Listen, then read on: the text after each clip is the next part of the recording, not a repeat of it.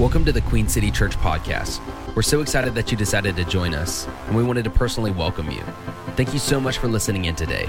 Our goal is that this message will encourage you and give you practical steps for a relationship with God that keep getting better and better. Enjoy the message. Today, I'm so excited because we are starting a brand new sermon series that we're calling Baby Monsters. Baby Monsters. And here's the big idea of this series. Go ahead and write this down. If we can stop things in their infancy, they will never reach maturity. That's the whole idea of this series. That if we can stop some things, in their infancy, they will never reach maturity. See, because I've learned that all big things start out small, that all big monsters, that they start out as baby monsters. And how many of you know that it's so much easier to stop something when it's small? How many of you know it's easier to stop a habit when it's small? It's, it's, it's, it's easier to, to just, it's easier to stop things when they're small. So, what we want to do is we want to stop these baby monsters before they grow and they turn into big and nasty monsters that have the potential to destroy our lives. So, in this series, I'm excited because we're going to be taking a look at some people in the Bible who experienced some big, destructive monsters, but instead of like focusing in on those small, uh, like on those really big, nasty, destructive monsters, we're going to focus on what got them there. Like, what baby monsters did they have in their lives that went unchecked and undealt with that grew and then led to these big monsters. And so we're going to start in Genesis chapter 4. Guys, I have to duct tape my Bible. My Bible is in some rough shape. My QB1 is what I call this. And uh, but I had to duct tape it, but we're we're going to get through this, okay? So Genesis chapter 4 is where we're going to be today maybe a familiar story to some of you. Genesis chapter 4, we're going to start in verse 1. It says, Now Adam had sexual relations with his wife Eve. They got it on, and she became pregnant. it says this When she gave birth to Cain, she said, With the Lord's help, I love this, I have produced a man. And it says in verse 2 later, she gave birth to his brother and named him Abel. And when they grew up, Abel became a shepherd, while Cain cultivated the ground. He was a farmer. When it was time for the harvest, Cain presented some of his crops as a gift to the Lord. And Abel also brought a gift, the best of the firstborn lambs from his flock. And the Lord accepted Abel and his his gift, but he did not accept Cain and his gift. And maybe you're asking why. Like, why? Why did God accept his, Abel's, but not Cain's? Well, it actually says this. Let me see. In, in Hebrews chapter 11, verse 4, get this. It says this. It says, by an act of faith, by an act of faith, Abel brought a better sacrifice to God than Cain. It was what he believed, not what he brought that made the difference. That's what God noticed and approved as righteous. See, we got to understand that God, He accepted Abel's gift because it was that gift was by faith. Because if you read through, it says that Cain, he brought some of his crops, but it says that Abel, he brought his first and his best. It says that he brought his first and his best. How many you know that when you give the first, it takes faith? So that, that's, that, that's why tithing is so important. Because tithing is not just giving 10%, it's giving the first 10%. Because when you give first, it takes a whole lot of faith. When you give what's left at the end, that takes no faith whatsoever. And the Bible says that, that God, that He accepted Abel's, but He didn't really accept Cain's. Now, listen to what it says. It says in verse 5, it says, This made Cain very angry and he looked dejected. And why are you so angry? The Lord asked Cain. Why do you look so dejected? You will be accepted if you do what is right, but if you refuse to do what is right, then watch out. And this next sentence is very interesting to me. This is what God says God says, Sin is crouching at the door, eager to control you. Here's my question to you this morning Why is sin crouching? Let me just propose to you this morning that sin is crouching because it wants to seem smaller than it really is. See, I've heard it said that sin will always take you farther than you want to go, keep you longer there than you want to stay, and cost you more than you want to pay. Because sin, it's crouching, it's trying to make itself seem small, like a baby monster. And listen to what he says. He says, But you must subdue it and be its master. He goes on to say in verse 8 one day Cain suggested to his brother, Let's go out into the fields. And while they were in the field, Cain attacked his brother Abel and killed him. Afterward, the Lord asked Cain, Where is your brother? Where is Abel? I don't know. Cain responded, Am I my brother's guardian? But the Lord said, What have you done? Listen, your brother's blood cries out to me from the ground. Now you are cursed and banished from the ground, which was which has swallowed your brother's blood. It's just encouraging text here today. Uh, verse 12 it says, No longer will the ground yield good crops to you, no matter how hard you work. From now on, you will be a homeless wanderer on the earth. That escalated quickly. So today, while David is playing beautiful keys right here beside me, if you're taking notes, I want you to write down this message title because I want to talk about the baby monster of comparison. I want to talk for the next few minutes about the baby monster of comparison. Let's pray. God, we don't want to mess around today. We want to hear from you. So, God, we, we set aside all distractions. I pray that today is a distraction free environment, not just here at Memorial Hall, but in every home where people are joining us right now. God, I pray for a distraction free environment. Help us to hear you and walk away different than when we walked in. We love you and we thank you for Jesus. It's through Jesus we pray. And everybody said, Amen. Now, how many of you, just by show of hands, uh, have at least one sibling? You have at least one brother or one sister with your hand raised there at home to put it in the chat. How many of you have ever fought? With that brother or sister? Come on. How many of you have ever had a fight? How many fought a lot with your brother and your sisters? Kind of put both hands up in the air. And um, so I have I have one older sister. Her name is Leslie. I know some of you know her. And um, we used to fight a little bit back in the day, believe it or not. Um, I feel like 95% of those fights came in the car. Um, uh, we, let me give you a little context because we actually grew up in the middle of nowhere. My dad's job came with a house that was in the middle of 22,000 acres of Tennessee state owned land. And our house was right in the middle of that 22,000 acres. Three mile gravel road existed just to get to that house, which meant that we were in the car a whole lot as a family. It took about 30 minutes to drive everywhere. I'm talking about school, church, friends' houses, grocery store, gas stations. It took about 30 minutes there and back. So that meant we spent a lot of time in the car, which meant we would get in some fights every now and then in the car. Now, I'll just admit, the majority of those fights were my fault uh, because Admittedly, I'm an excellent world class button pusher. I don't know if we got some button pushers that are in here, uh, but man, I, I, I, am elite at it, and I have been for a very long time. And uh, I have the spiritual gift of pushing buttons. And uh, the people that know me well are like, yes, you do. Uh, I, am not telling a lie here. And um, so I, I would just, just for fun, I would just push my sister's buttons. And uh, so during these fights, my sister's go to move uh, was to dramatically scream bloody murder. Like she was trying to win Best Actress at the Academy Awards anytime I touched her. I mean, like the, the slightest touch would just scream, ow!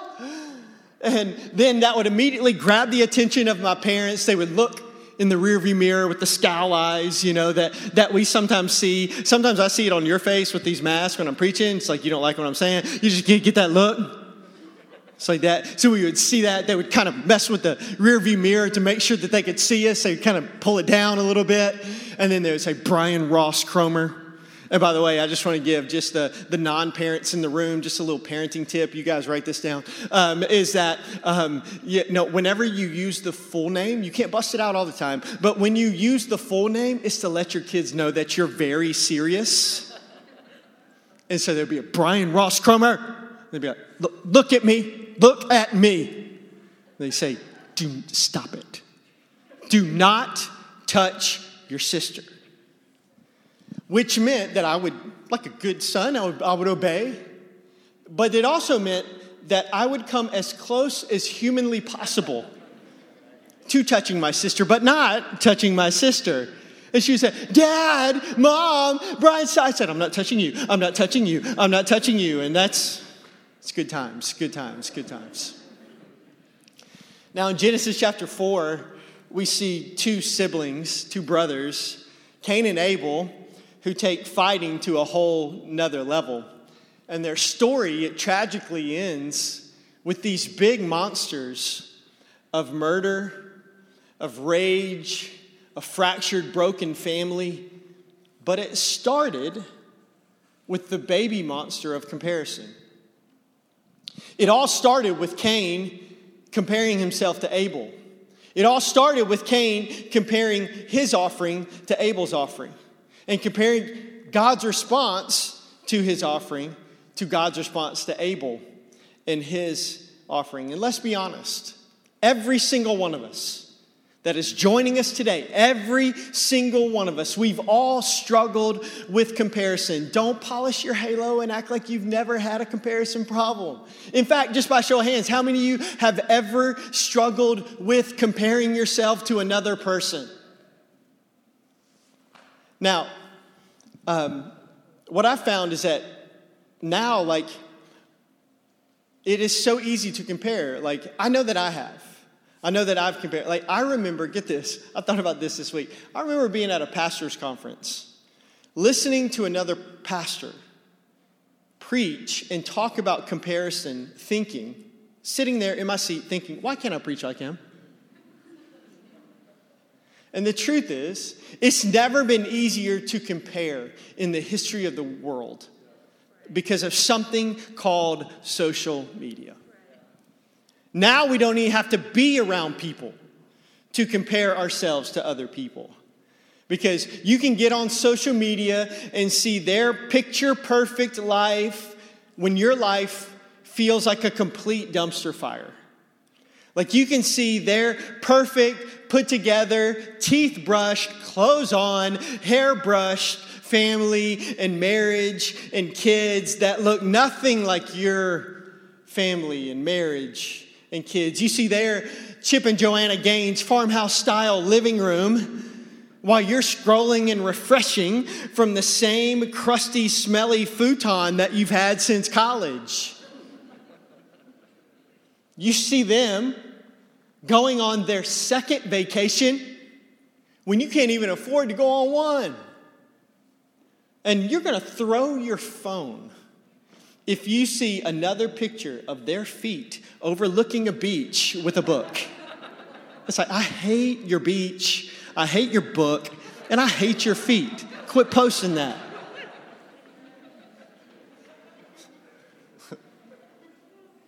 so you see their job and their house, their car, their hair, their body type, their friends, how they're spending their time, their whatever. And it looks so much better than what your life is. It's like you never knew how unhappy you were until you saw how happy they were. Listen, I've got news for you, church. That's not the whole story. You're not seeing the whole story. You're comparing your normal, everyday life to their highlight reel.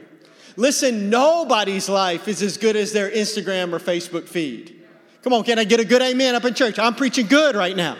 Nobody's life is that good. The grass isn't always greener on the other side. And if it is, I promise you the water bill's higher. But it's so easy. I don't know about you, it is so easy to trick ourselves into thinking that comparison is not that big of a deal. In fact, Listen to the dictionary.com definition of comparison it is the act of examining two or more objects, ideas, people, etc., in order to note similarities and differences. See, when I read that, I'm like, oh, that's not that, that's not that big of a deal, right? Like that just is so easy to think that's not that bad.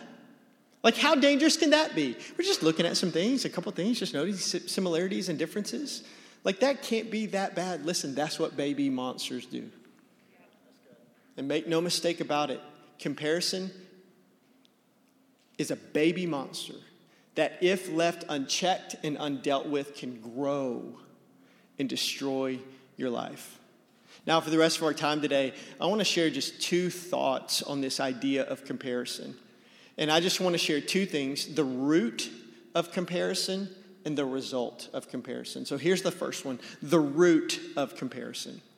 The root of comparison. If you want to know what's happening deep down at the root, under the surface, whenever we are all comparing, if you want to know what's happening under the surface, it's this comparison it makes you either feel inferior, less than, or superior, better than. So every single time you compare yourself to someone else, it either makes you feel inferior, it makes you feel less than the person that you're comparing yourself to, or it makes you, on the other hand, feel superior. It makes you feel better than that person. And listen, neither honors God.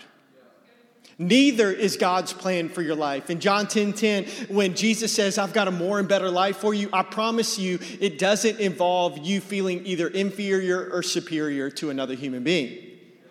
Like, neither is part of God's plan for your life. And let me just say it another way. Let me just call it what it is. I'm a big believer and let's just call this what it is. At its root, comparison, it produces insecurity or pride. That's every single time that we compare ourselves to somebody, those are, that, that's at the root. That's what's happening on the inside. It either produces insecurity or pride. So when you're insecure, when you don't have a stable footing, when you, you don't feel secure, Matthew chapter 7, verse 26 and 27, it says like you're a person that builds a house, like your life on sand.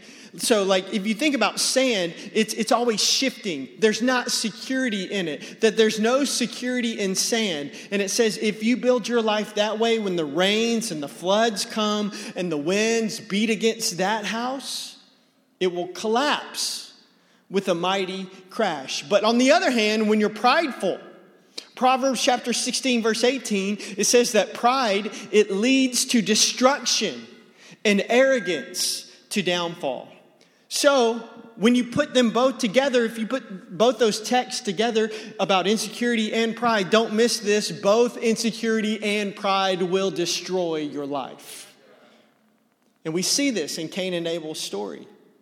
That when Cain compared Abel's offering to his offering, and when he compared God's response to Abel to God's response to him, he felt inferior. When he compared he felt in fear. He felt less than his brother Abel. And that comparison, it produced insecurity inside of him that snowballed into anger, into jealousy, into envy, into rage, and eventually murder. But it all started with the root of comparison. And then, number two, we see the result of comparison. The result of comparison. And so here's what, I, here's what we need to understand today that if we refuse to deal with comparison, if we refuse to get rid of that baby monster, if we let it grow and mature, the result of that comparison will be the same as Cain and Abel. And here's what that is the result of comparison is that comparison kills. Comparison, if unchecked, undealt with, will grow and it will kill. Comparison kills. In fact, I believe the fastest way to kill something special is to compare it to something else. So, comparison, if you want to know this, comparison will kill your contentment. That what you have, what God has blessed you with, out of all the things that He could give us, all the things that He asks us to steward the influences, the finances, the relationships, our family, our jobs, the businesses that we run, our customers that we get to have, all the things that God has given us, that whenever we start to compare, all of a sudden it's not good enough. Because comparison will kill your contentment, comparison will kill your relationships and your friendships. I promise you, if you want to destroy a friendship, just keep comparing your life to them. And eventually it will. And you want to know the test of comparison? This is free. The test of comparison is what do you do when, some, when something good happens to somebody else? That will show you if you are struggling with comparison or not. And so it will, comparison, it will kill your relationships, your friendship, it will kill your future, it will kill your calling. I'm telling you, the fastest way to kill your calling is to compare yours to somebody else's. Yeah, but they get to do that. And God's using them this way. Yeah, I'm telling you, if you do that, it will kill your personal calling. Comparison will kill your peace. It will kill your joy. Back in the day, Theodore Roosevelt, he said this. He said, comparison is the thief of, sto- uh, of joy. That compar- is the thief of joy. So, comparison steals and comparison kills that sounds a whole lot like the enemy's job description in John 10 10, where it says the thief, the enemy, Satan, you want to know his job and what he's trying to do in your life? He comes only to steal and to kill and destroy everything good in your life. And get this, church, one of his biggest, most used weapons he uses to do it is comparison. Why? Because he knows the result of comparison and that's that comparison kills. So the question is today what do we do? What do we do if we're struggling with comparison? If right now you're sitting there and you're listening to this, whether you're at home, you're in this room, and right now you're saying, okay, will you get up all out of my kitchen because I feel like you're talking just to me because right now I am owned by comparison. Everywhere I look, everything I do, I even sat in church today and I looked and I saw somebody with their hand raised thinking, why can't I be close to God like that? And right now, what do we do? If right now we are being owned by comparison and constantly comparing yourself to others. Let me show you a beautiful scripture in Hebrews chapter 12. This is what it says in Hebrews chapter 12. It says, Therefore, since we are surrounded by such a great cloud of witnesses, let us throw off everything that hinders and the sin that so easily entangles. And let us run with perseverance. I love this. The race marked out for us. Listen, church, there is a race that is marked out just for you. There is a race that is marked out just for you. You have a race that is different than my race, and I can't win your race, and you can't win my race. Nobody can run your race but you and it says, Let us run with perseverance. Don't quit. Don't give up. Run with perseverance. The race that is uniquely marked out for you. How, how, how? How can I actually do that? And it tells us by fixing our eyes on Jesus fixing our eyes on Jesus, the pioneer and the perfecter on faith. You want to know how to run your race? Fix your eyes on Jesus, not on him, not on her, not on your coworker, not on your sibling, not on that other business, not on what you see on social media. No, we run our race by fixing our eyes, locking our eyes on Jesus. And so I'm going to fix my eyes on the one who loved me so much that he came down from heaven as me. I'm going to fix my eyes on the person that loved me so much to die for me and to pay my bill, something that I could not do on my own, and forgive my sins and close the gap between me and God so that I can have a perfect, forever relationship with God here on planet Earth and for eternity. I'm going to fix my eyes on Him. I'm going to fix my eyes on Jesus. See, for some of you, I believe with all my heart you love Jesus, but your eyes are always on people. Like, you love Jesus. You've given your life to Jesus. But we've gotten in a habit of feeding this baby monster. And so instead of keeping our eyes on the one that we love, our eyes are on other people. And it's so easy to love Jesus, but have our eyes always on other people. What do they think? Do they like me? Do I fit in with them? Why don't I get those opportunities? Why isn't my business blessed like that? Why, I, why am I not getting the promotion? Why am I not getting invited to that? And our eyes are on other people. Write down this truth. Being obsessed with what people think about you is the fastest way to forget what God thinks about you. Being obsessed. I to say it again because that was good. I need to hear some amens on that. We need to marinate on this one a little bit. We just need to sit in on this one. Think about it. Being obsessed with what people think about you is the fastest way to forget what God thinks about you.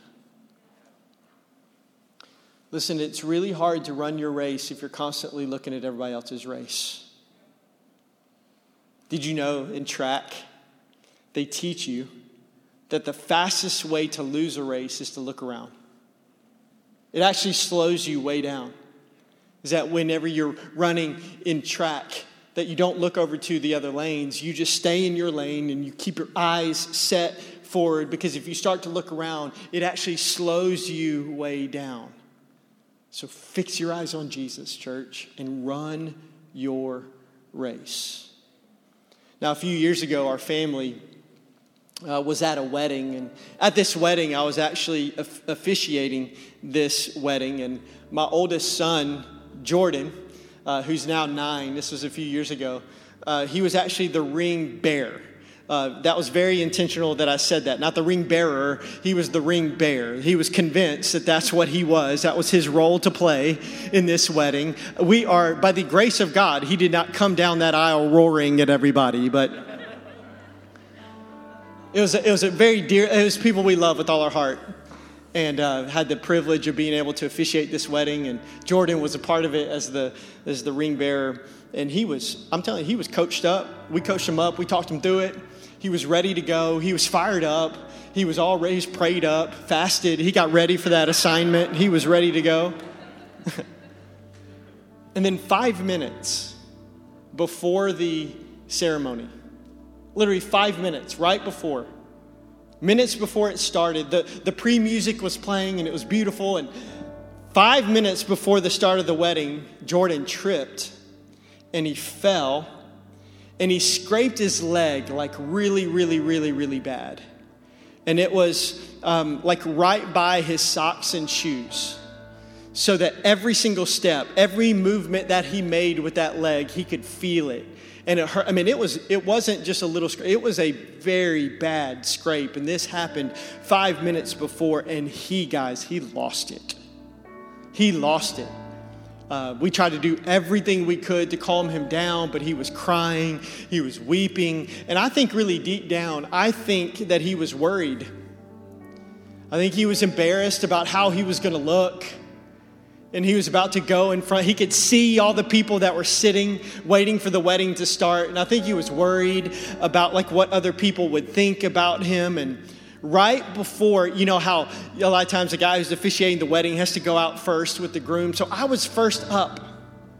And so, right before, I'm talking about 30 seconds before I walk with the groom to start the ceremony, I bent down, and I looked at him right in the eyes, and I said, Buddy, look at me, look at me. And he looked at me with his tear filled eyes, and I said, Hey, buddy, I know you're hurting.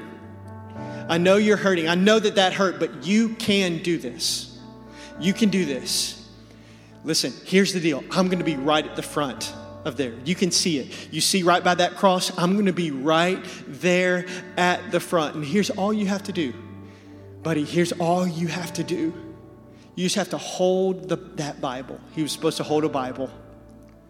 I said, all you got to do is hold that Bible, fix your eyes on your dad. Just look at me. Don't worry about anything else. Don't look at anybody else. Don't worry about what else is happening in the crowd. Just fix your eyes on your dad and then just walk directly to me. Fix your eyes on your dad, hold your Bible, and walk directly to me. Fix your eyes on your dad, walk towards your dad, and hold that Bible tight. The truth is, that's what a picture of all our lives should look like. Come on, fix your eyes on Jesus. Quit looking around at everybody else's race. Quit looking at what's going on everywhere else. Quit looking to your left and to your right. Stop comparing yourself to that family. It's okay if they got pregnant and you're still waiting. It's okay if they got their healing and you're still waiting. It's okay. Like, stop comparing. Fix your eyes. Don't fix your eyes on them. Don't fix your eyes on your social media feed. Fix your eyes on Jesus, even when you've fallen, even when you've gotten scraped, even when you've been hurt, even when you've been beat up by life, even when you made mistakes this week. Man, even if you made mistakes yesterday, fix your eyes on Jesus and run your race. I want you to bow your head and close your eyes. And we do this every single week at our church, and I just want to encourage you right here, right now, to just ask God right there, wherever you are in your spiritual journey. I encourage you to pray this right from your seat. Just ask God, God, what are you saying to me? What are you speaking to me today? Maybe ask him this What does my response need to be to this message? Just ask him. Ask God for a next step. And maybe you're here and you've been battling with comparison, you've been owned by it. You love Jesus, but your eyes are always on people. And today, you need to make a fresh commitment to fix your eyes on Jesus and to run your race. Come on, if that's you, we just slip your hand up in the air and say, That's me, that's me, that's me. I need to fix my eyes on Jesus and I need to run my race. I've been, I've been kind of owned by this. It's great. It's great. You put your hands down.